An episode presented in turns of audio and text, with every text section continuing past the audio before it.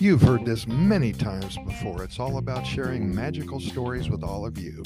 And our mission here at Costa Rica Pura Vida Lifestyle podcast series number one, our stories must make you feel good after reading or listening to them. Number two, they must inspire you in some way. Our stories must persuade you to learn more about Costa Rica. Most important, they must guide you deep into your daydreaming phase very important for your mental health. Number five, our stories must energize and stimulate your need to learn more about the Pura Vida lifestyle here in Costa Rica. Start your day right here, seven days a week. There's so much good news coming out of Costa Rica. We're going to share a little slice of life right here, just me and you. Visit our website at Costa Rica Good goodnewsreport.com. That's Costa Rica Good goodnewsreport.com and enjoy our over 1,800 short episodes of our Costa Rica Pura Vida lifestyle series. Through the night a few weeks ago, my stomach was acting up chills, headache, dizziness, all kinds of symptoms of a sick man. Of course, when one is over 50, we think about all the bad things that this may be. Our minds wander.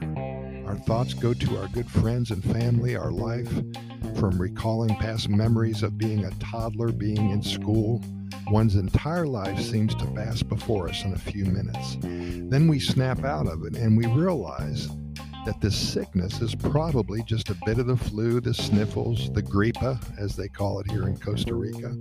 Perhaps we even ate a bad piece of chicken. Who knows? In any event, my neighbor Dora, she is well into her 80s. She's healthy as a horse, and I'm confident she'll live to be 100, maybe beyond. Now, if I was in South Florida, I'd be going to the neighborhood 24 7 pop in urgent care facility, or I may opt to take a few pills, potions, syrups, or sprays that are all in my medicine cabinet, or maybe a spot of hot chamomile tea. These actions, or a combination thereof, always seem to get me back to normal. But this time, Dora had a special formula.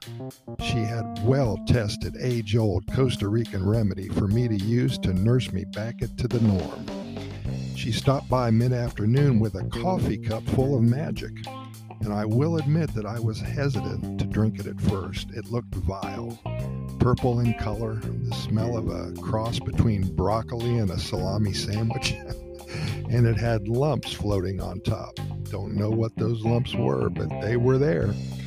And when I was over at Dora's house for lunch the day before, I don't remember seeing a magna cum laude diploma hanging on her wall from the Harvard School of Medicine. Well, I decided to give it a try. Down the hatch, I pinched my nose so I couldn't smell or taste it. And like a good patient, I drank every drop of whatever the hell it was. I'm happy to report that it worked. Within 12 hours, I felt normal once again. I went online and created a fake diploma from the Harvard School of Medicine for Dora. I printed it up and now it's hanging on her wall. If you're close to San Jose and you ever get sick, email me Dora and I will take care of you, and her magical blend of herbs, spices, and God only knows what else may be available in your local grocery store and pharmacy in the near future. It's that good. Pura thanks for listening, and we'll see you tomorrow.